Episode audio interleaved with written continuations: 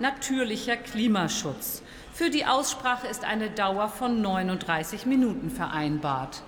Sind, fühlen sich alle soweit, die hier sind, fähig, die Debatte zu starten? Dann machen wir das jetzt. Und als erstes erhält das Wort Dr. Jan Niklas Gesenhuber.